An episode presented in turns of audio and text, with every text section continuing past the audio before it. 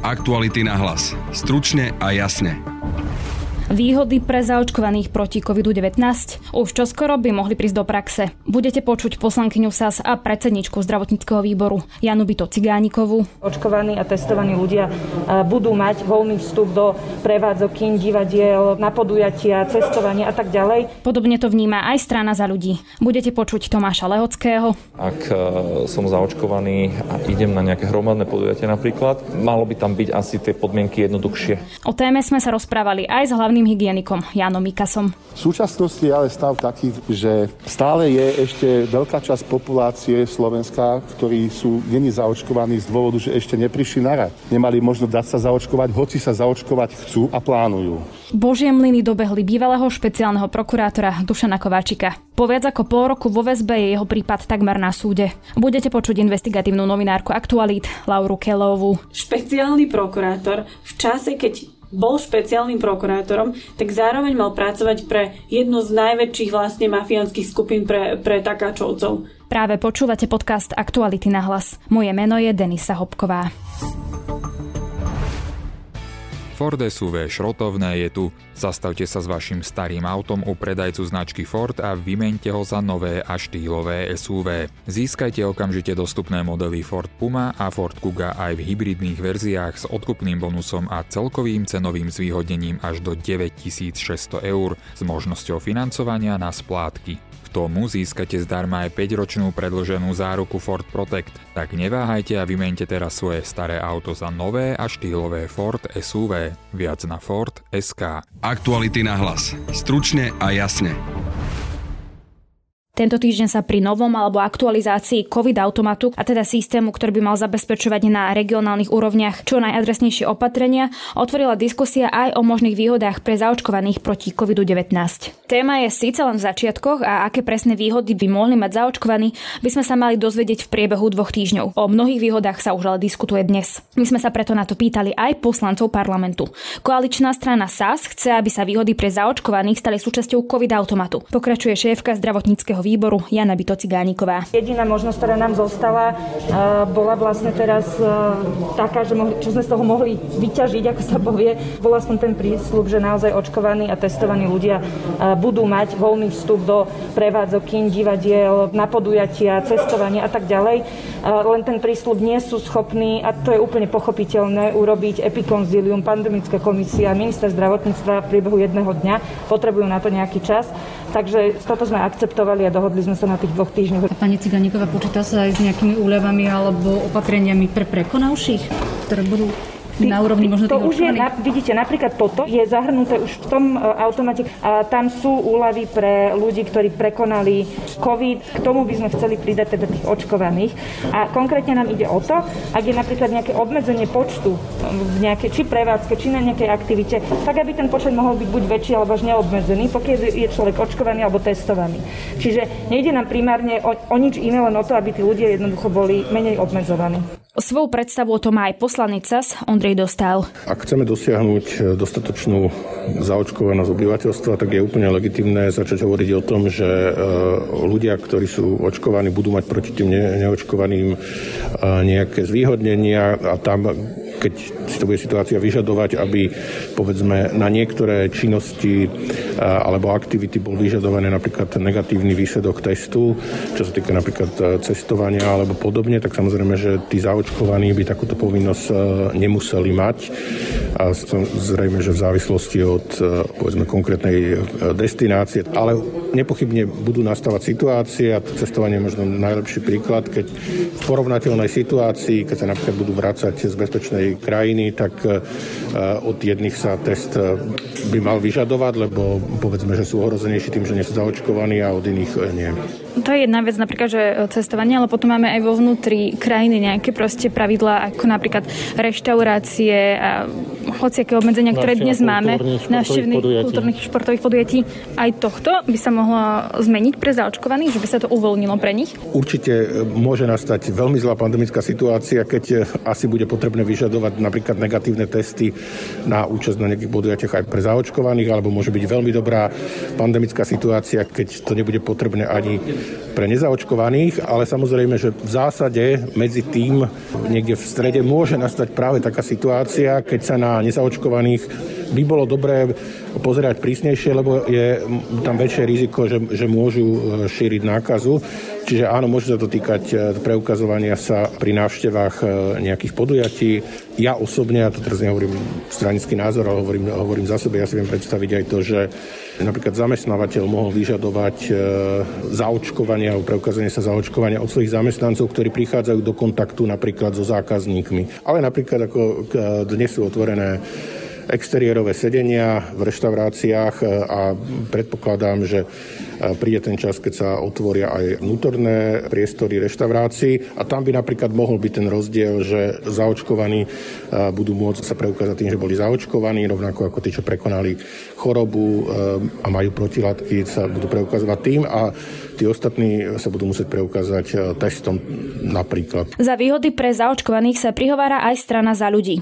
S kolegom Ladislavom Bariakom sme sa o tom rozprávali s poslancom Tomášom Lehockým zo zdravotníckého výboru. My nemáme nejaké konkrétne návrhy, ale áno, je pravda, že v rámci COVID automatu, keď sa teraz zmenil, tiež sme mali pripomienky k tomu, aby sa brala zaočkovanosť e, do úvahy pri tých jednotlivých aktivitách, ktoré ten COVID automat má.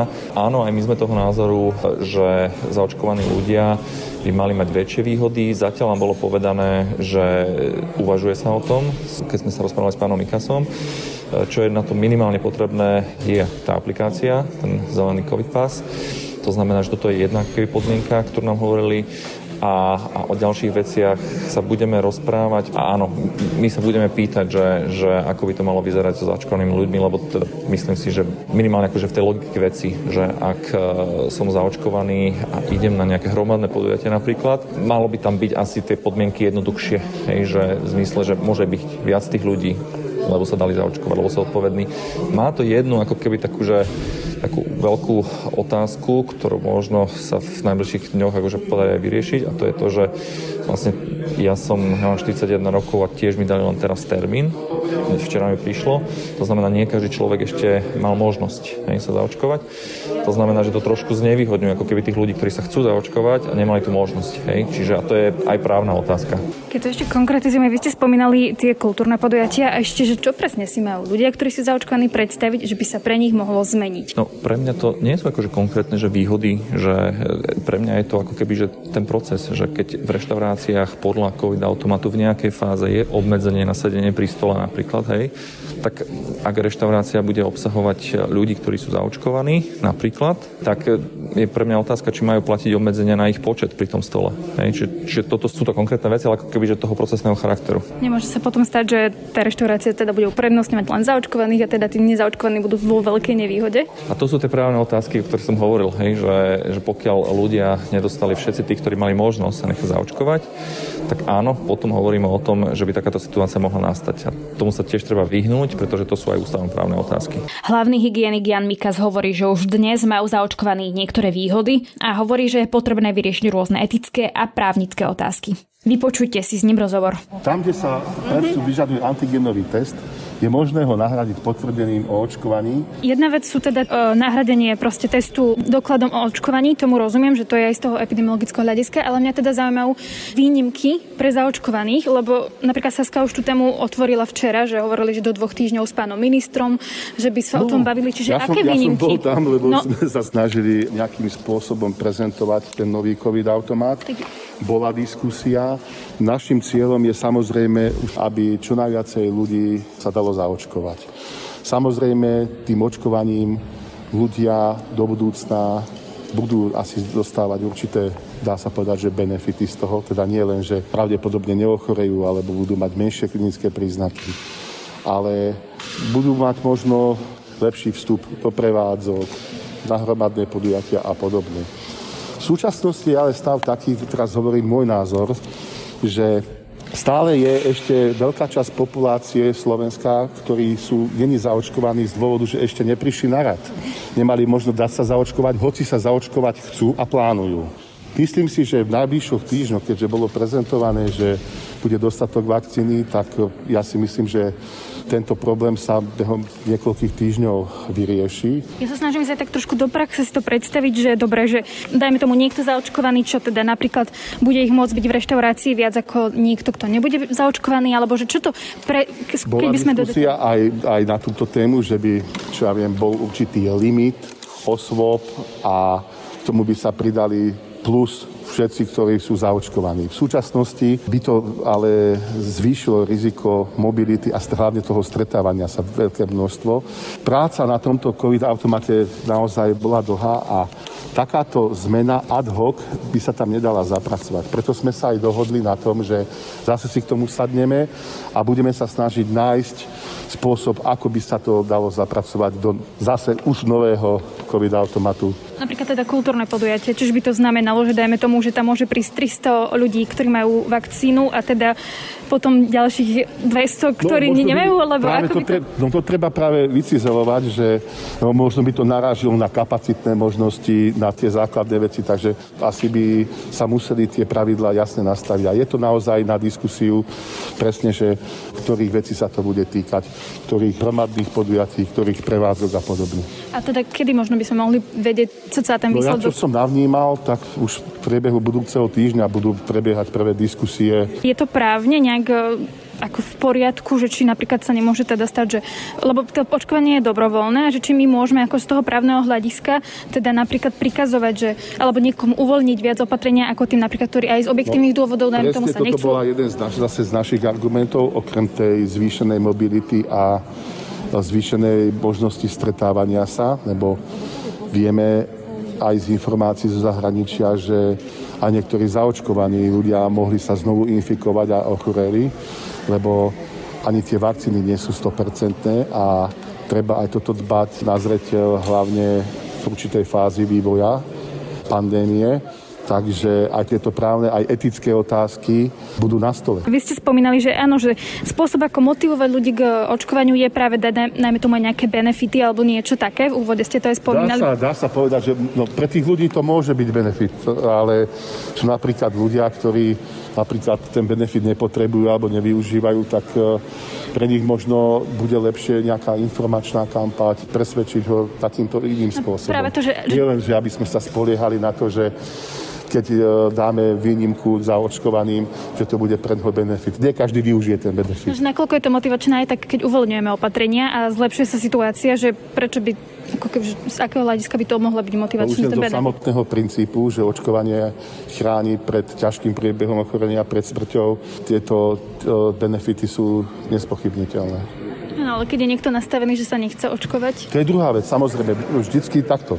Treba brať aj túto druhú stránku veci. Vždycky bude určitá skupina ľudí, ktorá sa nedá zaočkovať, buď z presvedčenia, alebo z nejakej krátkodobej, respektíve dlhodobej kontraindikácii, že sa nemôže dať zaočkovať, čo, čo ja viem, alergicky na nejakú zložku vakcíny a podobne. Čo je ale dôležité, aby naozaj tí, čo môžu a chcú sa, aby boli umožnené im dať sa zaočkovať, aby sme tú kolektívnu imunitu mali čo najlepšiu. Epidemiologického hľadiska sa pozrel na výhody preočkovaných Jaroslav Barborák s bývalým šéfom zdravotníckých analytikov Martinom Smatanom. Najväčšie pozitívum tohto tohto kroku je to, že to motivuje ľudí sa dať zaočkovať, čo vidíme teraz, že asi môže byť kľúčový problém nás počas leta, aby sme dostali teda tú potrebnú imunitu, ktorú máme stanovenú. Najväčšia nevýhoda toho je, že aj zaočkovaný človek môže byť asymptomatický prenášač. To percento závisí od vakcíny, od vekovej kategórie viacerých iných faktorov. To znamená, že stále tam to riziko je, že človek zaočkovaný stále môže preniesť to ochorenie. Takisto treba povedať, že tie vakcíny nie sú 100%, aj tie najlepšie sú nejakých 94 alebo 90%, že tam riziko tam stále je, takže ja to stále sa pozerám na to, že chápem ten benefit, vnímam tam to riziko, ale myslím si, že toto je cesta, že zaočkovaní by mali mať výhody, zaočkovaní by mohli cestovať, zaočkovaní by nemuseli e, niektoré e, opatrenia rešpektovať. Takže podľa mňa to je cesta dobrým smerom. Otázka je, či už dnes na to máme dostatočné percento zaočkovaných, lebo aby to fungovalo, potrebujete nejaký púl, nejaké minimálne percento, aby to riziko proste bolo nejakým spôsobom mitigované. Tak či onak myslím, že je to správny krok a že takto to k tomu bude pristupovať väčšina európskych krajín Česka. A ešte z toho, keď hovoríte teda, že sú tí zaočkovaní môžu byť, teda nevidno na nich, že sú nosičmi, znamená, že stále zostáva, by mali stať v platnosti tie veci rúško, odstup a... Áno, ja si myslím, že niektoré opatrenia, ktoré byť pozorný. Máme, nám asi no. zostanú ešte na dlhé mesiace, ak nie roky. Viem si predstaviť, že napríklad v letadlách sa stále bude musieť nosiť nejaké rúško alebo v niektorých uh, takých rizikových aktivitách stále bude požadovaný nie napríklad antigenový test, ale toto bude závisieť podľa mňa od regiónu, od situácie, od podujatia. Takže podľa mňa niektoré veci, tak ako sa nám po útoku na dvojčky stal štandardom, že pred vstupom do lietadla zákaz tekutín, x iných parametrov, tak niektoré štandardy, niektoré opatrenia stále zostanú aj pre zaočkovaných, až kým sa tá pandémia absolútne nepotlačí. Aktuality na hlas. Stručne a jasne. Po vyše pol roku vo väzbe je prípad bývalého špeciálneho prokurátora Dušana Kovačika takmer na súde. Medzi tým sa ale Kovačik snažil dostať spoza mreži, no tento týždeň sa rozhodlo, že nadalej zostáva vo väzbe. Posledné obdobie sa objavili nové informácie, ako napríklad prečo vyšetrovanie Kovačikových 200 tisíc eur zamietli pod koberec, ale ex špeciálnemu prokurátorovi pribudli aj nové obvinenia. O tom všetkom sa budem teraz rozprávať s investigatívnou novinárkou Aktualit Laurou Kelovou, ktorú mám aj v štúdiu. Laura, ahoj. Ahoj, dobrý deň. Začiatkom leta teda čaká Kovačika súd. Je to ako keby v podstate taký súd s niekým, kto patrí medzi tých známych, zadržaných, vysoko postavených funkcionárov. Je to štandardné, že je to tak rýchlo? Tak verejnosť môže byť v podstate rada, lebo však o tom to je, aby to vyšetrovanie bolo kvalitné, ale zároveň rýchle, aby sme tu nemali niekoľko rokov otvorené spisy a vlastne nepoznáme ich budúcnosť. Ale pri tejto kauze my ho tak pracovne, ale aj policia nazývame, že božie mlyny, tak e, ono to bolo také viac menej pravdepodobné, pretože už v tej kauze Božie mlyny uh, vieme o tom, že jeden z obvinených, František Bem, e, spáchal samovraždu. V podstate Ľudovit Máko spolupracuje s policiou a potom ešte v rámci tejto kauzy a, a spolu s Kováčikom zobrali aj bývalého policajta Norberta Pakšiho a ten už predčasom spolupracoval s policiou a už je aj odsudený na, ak sa nemeli 5-ročné väzenie a, a prepadnutie majetku. Je úplne logické, že Dušan Kováčik ako posledný z tejto štvorice v podstate má ukončené teda vyšetrovanie, je na ňo podaná obžaloba, no a začne sa súd začiatkom leta. To bude asi pravdepodobne súd, ktorý budú sledovať všetci, pretože ak by aj Dušana Kovačika odsúdili, tak to bude v podstate nejaký taký bezprecedentný prípad v dejinách Slovenska, kedy tak vysoko postavený funkcionár, ex-špeciálny prokurátor sa dostane proste do, do väzenia bude odsudený. No, myslím si, že už aj z tých posledných kauz, ako ono sú ostro sledované už len preto, že, že boli tak veľmi medializované vôbec už tie zatýkania a tie skutky, lebo veď v podstate je to bezprecedentné, čo sa, čo sa posledný rok, rok a pol, možno dva deje že sú naozaj obviňované špičky alebo povedzme naozaj známe mená, na ktoré mimochodom novinári teda už niekoľko rokov, ak nie, ak nie 10 ročí poukazujú. Takže áno, určite to bude sledované, ale ja by som pri tomto prípade ešte vyzvihla to, že Dušan Kovačik nie je obžalovaný za to, že povedzme si zobral úplatok a, a podobne, aj keď aj, aj to má v obžalobe, ale že špeciálny prokurátor v čase, keď bol špeciálnym prokurátorom, tak zároveň mal pracovať pre jednu z najväčších vlastne mafiánskych skupín pre, pre takáčovcov. A to si myslím, že to je oveľa závažnejšie, aspoň z toho morálneho hľadiska. Uh, možno je to môj subjektívny uh, pohľad, že špeciálny prokurátor, ktorého v podstate podriadený a aj on sám stal na čele úradu, ktorí takýchto mafiánov a takáčovcov a sikorovca práve takéto proste organizované zločiny mali vyšetrovať. A on s nimi údajne podľa obžaloby spolupracoval. Čo logicky a de facto znamená, že išiel proti svojim podriadeným prokurátorom a tým, že vynášal týmto skupinám vlastne podľa obžaloby informácie, tak on podrážal nohy svojim podriadeným. Keď už spomínaš tú obžalobu, čo sa tam teda všetko píše, s čím teda prichádza prokurátor? Vlastne prokurátor to zhrnul do takých uh, základných bodov. Jednak to, že minimálne od leta 2017 až do zadržania vlastne Dušana Kováčika do roku 2020 mal pracovať špeciálny vtedy uh, prokurátor Dušan Kováčik pre organizovanú zločineckú skupinu Takáčovcov a tá, tá spolupráca mala vlastne vyzerať tak, že vynášal informácie čo v zásade je najužitočnejšie, čo môže mať táto skupina, pretože sa vie pripraviť, vie zahľadiť za sebou stopy, vie po sebe zametať a teda znemožniť vlastne akékoľvek vyšetrovanie a teda napomáhajú aj v pokračovaní trestnej činnosti takýmto spôsobom. A keďže aj samotný Ľudovít Mako bývalý e, šéf kriminalistov na, na finančnej správe, tiež v podstate patril k, ta, e, k takáčovcom, pomáhal im a, a, a patril do ich skupiny a on teraz vypovedá, tak e, vlastne logicky z toho vychádza, že ukazuje prstom na všetkých, ktorí, ktorí mu takto pomáhali. Takže preto vlastne Dušan Kovačík je aj z tohto obžalovaný. Tam sa veľmi často spomína tá ono to tak zložito znie, že, že Dušan Kovačík je neprávom e, obžalovaný za to, že, že nejaký sudca prepustil nejakého mafiána a čo s tým má e, pán Kovačík spoločné. To teraz skôr citujem, ako možno posluchači si domysleli viacerých opozičných poslancov. No Dušan Kovačík podľa obžaloby má spoločné e, s tým prepustením mafiána Kudličku to, že v čase, keď vlastne sudca prepustil uh, mafiána Kudličku na slobodu, tak uh, Očakáva sa od každého prokurátora, že podá stiažnosť. A podriadená prokurátorka zrejme na pokyn Kováčika, ktorý za to údajne dostal 50 e, tisíc, tak tú stiažnosť nepodala. A to je v podstate dosť neprirodzené chovanie sa prokurátora alebo prokurátorky, pretože každý prokurátor sa snaží ako keby bojovať až, až do poslednej chvíle a nenechá sa odradiť nejakým prvostupňovým rozsudkom súdu. Takže to len na dovysvetlenie. No a potom vlastne Dušan Kovačík je obžalovaný aj z toho, že mal pomáhať aj samotnému spomínanému Makovi, pretože Mako bol blízko prípadu, v ktorom sa vlastne vyšetruje príprava vraždy jedného vyšetrovateľa Národnej kriminálnej agentúry a Dušan Kováčik podľa obžaloby vyniesol nejaké konkrétne vlastne materiály z, či už z policie alebo z vyšetrovacieho spisu a dal ich teda v nejakej obálke, tuším, e, Ľudovitovi Makovi, takže ešte aj z tohto je e, obvinený. No a z úplatkov, ako som spomínala. Keď si spomínala toho kudličku, a je tam vlastne práve pri tomto uh, sa tá obžaloba tomu venuje, tak povedzme si niečo ku Kudličkovi, že v podstate, že akému človeku, ak by sa to teda potvrdilo, mohol Dušan Kovačík Neviem, či to môže povedať, že pomôcť. Tak Kudlička je vlastne boss takáčovcov a keď sa bavíme o tom, že, že Dušan Kovačík mal napomáhať skupine takáčovcov, tak napomáhal podľa obžaloby aj, aj samotnému bossovi uh, Kudličkovi Eh, ktorý potom samozrejme po prepustení a keďže prokurátorka eh, nepodala stiažnosť, tak eh, po prepustení Kudlička aj na čas utiekol. On je už ale teraz právoplatne odsudený, takže ono možno, že tie povestné božie mlyny, ktoré súvisia práve aj s touto kauzou, aj takto nazvané táto kauza okolo Dušana Kovačika božie mlyny, tak oni naozaj mleli, ale bolo to pomerne teda veľmi pomaly. Keď si spomínala teda ten úplatok tých 50 tisíc, ktorý mohol dostať Kovačík práve za, to, e, za ten prípad, alebo teda tomu, že pomohol Kudličkovi tak uh, to sa malo udiať niekde v kaviarni. Ako, ako je možné, že dostaneš taký úplatok v kaviarni, niekto si to nevšimne? Skúsme si to približiť, že ak to obžaloba nejak popisuje, že ako sa to vlastne stalo. Takto, my sme na, na uh, infožiadosť dostali len obžalobný návrh. To znamená, že to je len prvých niekoľko strán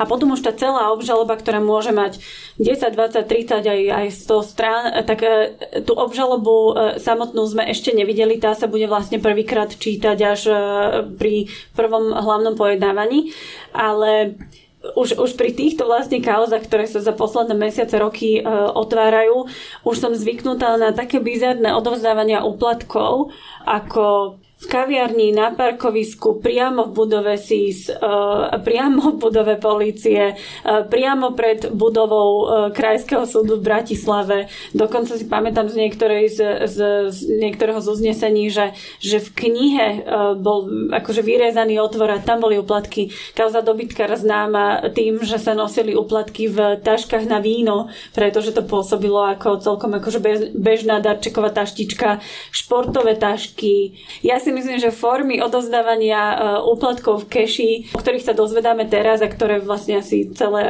roky fungovali, sú tak rôznorodé a úplne bežné, aspoň podľa tých zistení vyšetrovateľov, že ja ani neviem, či sa ešte mám čudovať, že, že sa tu opisuje 50 tisíc pre uh, špeciálneho prokurátora v kaviarni. Čo sa týka teda Kováčika, tento týždeň tá, ten aktualizačný moment je aj, že vlastne zostáva vo väzbe. To už asi aj ľudia vedia, že keď niekto zostáva vo väzbe, tak pravdepodobne no, súd tam asi videl dôvod, prečo by ten človek mal zostať vo väzbe, ale možno aj tak, ak by sme to vedeli v skratke teda povedať, že prečo asi a ak to možno aj súvisí s nejakými ďalšími obvineniami, lebo ja som úvode spomenula, že čeli aj ďalším obvineniu, tak si pokojne môžeme povedať aj toto, že teda si to tak nejak zhrnúť komplexne, že teda prečo pravdepodobne Kovačík zostáva vo väzbe.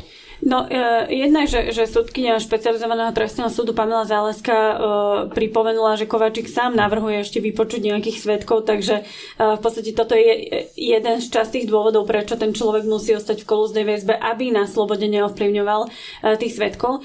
Ale to neznamená, že vlastne keď e, už máme alebo teda prokuratúra má podanú e, obžalobu, že ten človek teraz môže ísť automaticky na slobodu a teraz na slobode nikoho zrazu nebude ovplyvňovať, hoci tým uh, mohol žiť dovtedy roky predtým uh, a bude čakať na spravodlivý rozsudok. Ej. Takže súdkynia len poukazuje na to, že, že v prípade, že by Kovačík bol prepustený na uh, slobodu, mohol by aj, aj z tej pozície toho, toho bývalého už dnes špeciálneho prokurátora ovplyvňovať či už rôznych svetkov, ktorí znovu budú musieť prísť na súd. Áno, Kovačík už v čase, keď bol vo väzbe a riešila sa táto vec, myslím Takačovci a úplatok a podobne, tak mu začali pribúdať aj nové a nové obvinenia. Jedno z takých najznámejších je v kauze Očistec, to je vlastne tá údajná zločinecká skupina pod, pod hlavičkou Norberta Bodera a, a Tibora Gašpara, bývalého policajného prezidenta a členom vlastne tejto Boderovej skupiny mal byť aj Dušan Kováčik. Potom mu pribudlo aj e, ďalšie obvinenie, opäť úplatok, e, opäť rovnaká taxa e, 50 tisíc, e, ktorému mal dať e, podnikateľ Peter Košč, dnes tiež obvinený tuším niekde v zahraničí, neviem o tom, že by bol už na Slovensku. A Dušan Kovačík sa mal postarať o to, aby, aby jednému z policajných funkcionárov, Jozefovi Rehákovi, v podstate ututlali a zamietli vyšetrovanie, pretože bol tiež E, podozrivý zo spolupráce s inou mafiánskou skupinou Sikorovci. A uvidíme, že či ešte nejaké medzi tým príbudnú. Čiže aj to môže prispieť k, e, k tomu, prečo vlastne chcú Kovačíka, e, teda minimálne špecializovaný trestný súd, prečo ho chce naďalej vo väzbe. Spomínala si ten očistec a, a Bodora, to je asi také najznámejšie meno aj z tých mien, ktoré si povedala, čiže Aký mal vzťah Kovačík s Bodorom teda? Sa usmievam pod rúškom, lebo to bola taká častá otázka aj pre Dušana Kovačíka. Jeho notoricky známa odpoveď bola, že, že sa poznali zo športových podujatí. To, aké úzke väzby mali takéto proste uh, postavy, či už v našej nejakej podnikateľskej alebo oligarchickej uh, schéme a aj vo funkcionárskej, tak to podľa mňa ukáže najmä to vyšetrovanie v kauze očistec. Podľa vlastne obvinení tá skupina pracovala tak, že Norbert Bodor si mal ukázať vlastne prstom, čo sa má vyšetrovať, čo sa nemá vyšetrovať.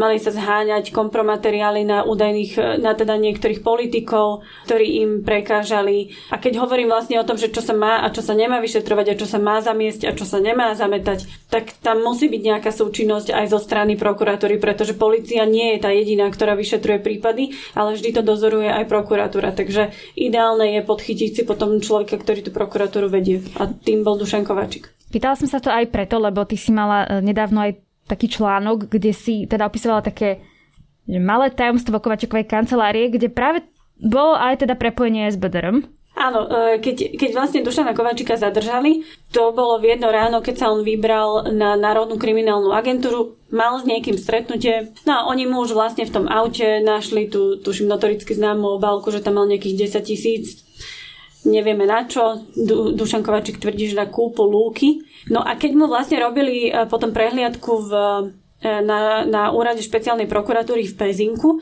tak tam mu vlastne našli okrem rôznych spisov a, a tých známych vlastne kaos, ktoré on dozoroval, aj dokumenty z kaos, ktoré e, ako špeciálny prokurátor nedozoroval. Opäť, môže mať ako špeciálny prokurátor prístup e, akože k niektorým v podstate systémom, kde sú isté veci alebo isté záznamy, ale z hodou okolností alebo z hodou týchto vzťahov, ja neviem. Uh, mal Dušan Kovačík uh, medzi tými papiermi na stoloch a, a v skriniach, tak tam mal aj papiere k spisu dobytkár a práve tie sa týkali Norberta Budora a myslím, že ešte bývalého funkcionára na, na uh, vodohospodárskej platobnej agentúry. Čiže Opäť môžeme sa domnievať, že prečo práve táto kauza ho zaujala, prečo práve väzobný návrh na Norberta Bodora a v podstate súčasť e, spisu dobytkár bola tak podstatná pre Dušana Kovačika, že si to musel niekde zohnať a že si to čítal. A bude zaujímavé, keď, keď o tom bude môcť napríklad dozorujúci prokurátor e, kauzy dobytkár rozprávať, že či požiadal o nejakú súčinnosť Dušana Kovačika alebo o pomoc pri, pri tomto e, prípade, ale pochybujem teda. Ešte, aby to, bolo, aby to nebolo také, že teda rozprávame len my o Kováčikovi, tak ma zaujíma, že ako vlastne sám Dušan Kovačik e, reaguje, dajme tomu, na to, že zostáva vo väzbe a napríklad, čo teda hovorí jeho advokát a ako, ako, ako vníma celú tú väzbu Dušan Kovačik. Tak Dušan sa zatiaľ bráni a on tvrdí, že je v podstate bezúhonný. Jeden z jeho argumentov je, že prečo by ako jeden z najlepšie platených funkcionárov, on tuším zarábal vyše 8 tisíc eur mesačne, tam ešte potom zarátajme nejaké rôzne odmeny a podobne, že prečo by on bral nejaké úplatky No ja neviem, ale, ale teda takto sa, takto sa on bráni, že on vlastne žiadne oplatky nepotreboval a, a teda, že okrem iného, že je, že je bezúhonným e, človekom, že nebol vlastne v minulosti nikdy e, trestaný, že maximálne nejako, neviem koľkokrát e, porušil tuším nejaký, nejaký, nejaký poriadok, takže takto sa asi Dušan Kovačik bráni, ale neviem o tom, že by on teraz vypovedal na niekoho iného a, a to búžni na seba. Ono ešte taká novinka vlastne a ja som ho aj v úvode spomenula, ktorá sa týka teda Dušana Kovačika a je to vlastne vec, ktorá sa stala 4 roky dozadu a možno si ju aj ľudia pamätajú, ale to bolo vlastne to pamätné, že Dušan Kovačik prišiel do banky, teda myslím, neviem, či to bolo, že vložiť si na účet chcel peniaze a vtedy teda banka to nejak vyhodnotila, že to je pri najmenšom zaujímavé a posunula to na policiu a v tomto sa objavili teda novinky. Áno, on si ich aj naozaj vložil, tých 204 tisíc eur. To je inak akože tiež také úsmevné, že, že ja si teda neviem predstaviť, že, že v čase, keď som špeciálny prokurátor alebo prokurátorka, tak si idem vložiť takýto obrovský obnos peňazí. Vložil si tie peniaze a banka vlastne uh, okamžite hlásila takúto, to sa volá neobvyklá uh, obchodná operácia, čiže takúto operáciu banka hneď hlásila. Lenže hlásila ju v tom čase vlastne finančnej jednotke, ktorú tiež v tom čase riadil uh, Pavel Vorobiov. A to už vlastne vieme aj z tých posledných kauz, že Pavel Vorobiov je tiež len jeden vlastne z ľudí, ktorí patrili blízko aj k Bodorovi, aj k Tiborovi Gašparovi a jednoducho, tak čo sa tam, čo sa tam vlastne dostalo, tak, uh, tak to sa vlastne potom aj preberalo s, so všetkými ostatnými takýmito funkcionármi. No, ale, ale to, čo je nové a to, čo je dôležité, je, že Pavel Vorobiov teda po niekoľkých uh, mesiacoch bol aj vo väzbe, aj na slobode, je už obvinený, tak uh, sa nejako teda spametal a, a začal spolupracovať s policiou a teda vyrozprával aj príbeh o tomto Dušanovi Kovačikovi. Na Pavel Vorobiov tvrdí, že on v podstate keď dostali toto hlásenie, tak on ho nahlásil svojmu v podstate takému nadriadenému, dajme tomu, eh, riaditeľovi NAKA eh, Petrovi Hraškovi. Tvrdí, že on Kováčika ani nepoznal, takže on nemal ako keby motiváciu, prečo by teraz mal akože chrániť špeciálneho prokurátora, ale prišlo mu to logické, že to nahlási Petrovi Hraškovi, pretože jednak, že, že vedel, že sa poznajú a že je to minimálne akože dôležitý funkcionár exponovaná osoba takzvaná. Vorobiová verzia je taká, že on to nahlasil e, Hráškovi, no a že Peter Hráško potom e, následne údajne mal povedať, že, že sa to má nejakým spôsobom zahladiť. Keď o tejto veci potom neskôr e, informoval denník N, tak ten prípad sa ako keby naokol znovu otvoril, Vorobiová potrestali, v úvodzovkách to hovorím, e, disciplinárne, že teda mal postupovať ako policajt trochu inak a, a myslím, že mu tam siahli na plat, ale to bolo naozaj len veľmi akože symbolické skôr.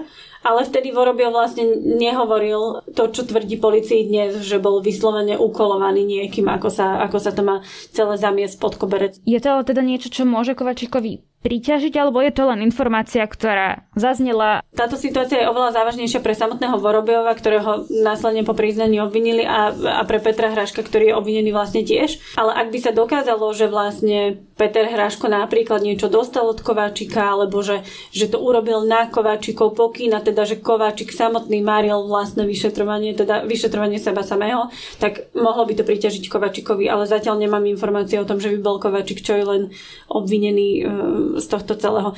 A úplne záverečná otázka. E, blíži sa teda ten súd, len tak na pripomenutie, čo teda koľko rokov hrozí Kovačikovi v prípade, že by teda naozaj súd povedal, že je Kovačik vinný a všetko to, čo tomu, čomu čelí, by sa naozaj potvrdilo.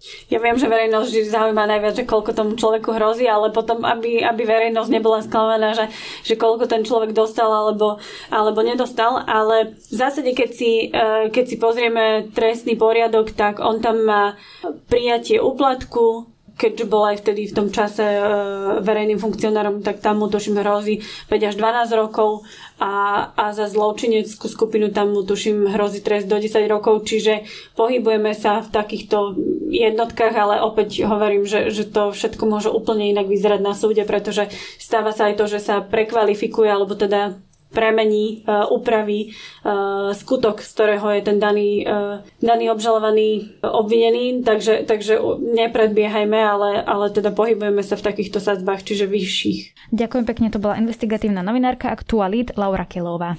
Ďakujem. No a to je z dnešného podcastu všetko. Viac našich podcastov nájdete na webe a v podcastových aplikáciách. Na dnešnom podcaste spolupracoval Matej Ohrablo a Laura Kejlová. Pekný zvyšok dňa a tiež pekný víkend želá Denisa Hopková. Aktuality na hlas. Stručne a jasne.